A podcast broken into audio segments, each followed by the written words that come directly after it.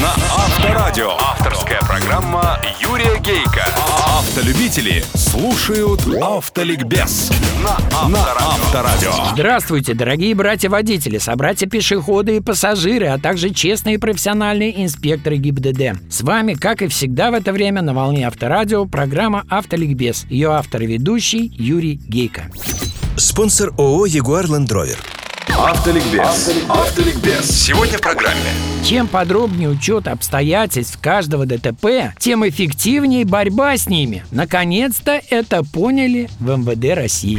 Автоликбез. Автоликбез. Сколько раз, вникая в конкретное ДТП, я ну просто не понимал, почему неизвестно, был водитель пристегнут или нет. Почему нет статистики, сколько ДТП совершают мужчины, а сколько женщины, с каким каждый из них водительским стажем. Лишено за пьянку прав за год и в таком-то регионе столько-то водителей. А какая степень опьянения самая, скажем так, популярная среди водителей нашей страны? Сколько промилле? Или какой процент среди них женщин, выпивших, и какой мужиков? Разве не интересно? Не полезно это знать? И так далее. И вот, наконец, лед тронулся, господа присяжные заседатели. Не весь, но тронулся. Нет, я не о весне, я о Министерстве внутренних дел. Его приказ звучит так. Об организации учета, сбора и анализа сведений о дорожно-транспортных происшествиях. И вступить он в силу должен вот-вот, в марте. А что тут обсуждать, друзья? Это надо было делать еще позавчера. И что же теперь будут учитывать из того, что раньше не учитывали? Принципиально новым в учете обстоятельств аварии станет разделение нарушений правил на ставшие причиной аварии и на сопутствующие сопутствующие. Допустим, человек, выехав на встречку, превысил скорость и совершил там столкновение. Причиной ДТП назовут выезд на полосу встречного движения, а не нарушение скоростного режима. Новый порядок сбора данных требует, чтобы в бумагах, оформляемых сотрудником полиции на каждое ДТП, обязательно фиксировались ГЛОНАСС, GPS, координаты произошедшего, а также в какой полосе движения находился тот или иной участник в момент аварии, направление движения пешеходов, наличие размера разметки, состояние дорожного покрытия и тому подобные данные. Вы скажете, что и раньше в протоколах ДТП все это указывалось. Замеры рулетками производились, схемы рисовались, да. Но здесь речь идет о фиксации координат каждого ДТП системами ГЛОНАСС, GPS для того, чтобы статистически достоверно вычислять в автоматическом режиме аварийно опасные участки дорог и улиц. Во как! Внедряется прогресс в 21 век даже в нашей МВД. И это радует радует. Кстати, отступая от темы, хочу поделиться. На днях меня постигла, друзья, большая радость. Меня, пешехода,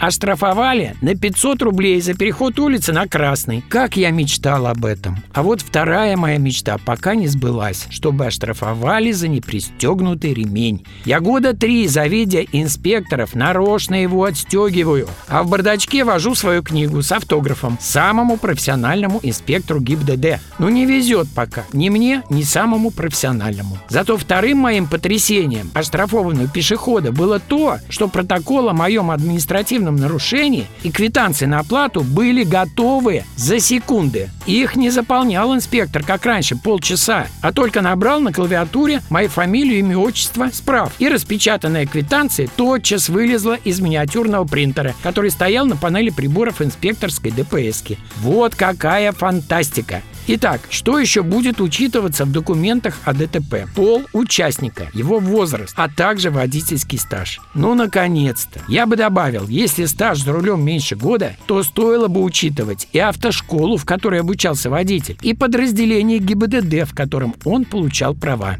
При оформлении протокола на пьяного за рулем будет фиксироваться день недели. Но этим новшеством ГИБДД себе работу облегчает. По каким дням недели чаще надо останавливать на алкоголь. Я бы степень опьянения еще фиксировал, потому что есть же разница. С запахом водитель после, скажем, пивка или вчерашнего, или он из-за руля выпадает. Кстати, в Госдуме витает идея дифференцировать строгость наказания для пьянчук в зависимости от количества промилле. Учет ДТП с участием участием детей будет конкретизирован максимально. Был ребенок пристегнут к автокреслу или нет? Или он неосторожно переходил улицу пешком или на велике-мопеде? И все это будет заноситься в базу автоматического учета. Как быстро прибыла ДПС, скорая, МЧС, если это было необходимо. Время оформления документов. В какой момент погиб участник аварии? На месте, при транспортировке или в больнице? На какие сутки после ДТП? А в заключение я повторю название программы. Чем подробнее будет учет обстоятельств каждого ДТП, тем эффективнее станет борьба с ними. Наконец-то это поняли в МВД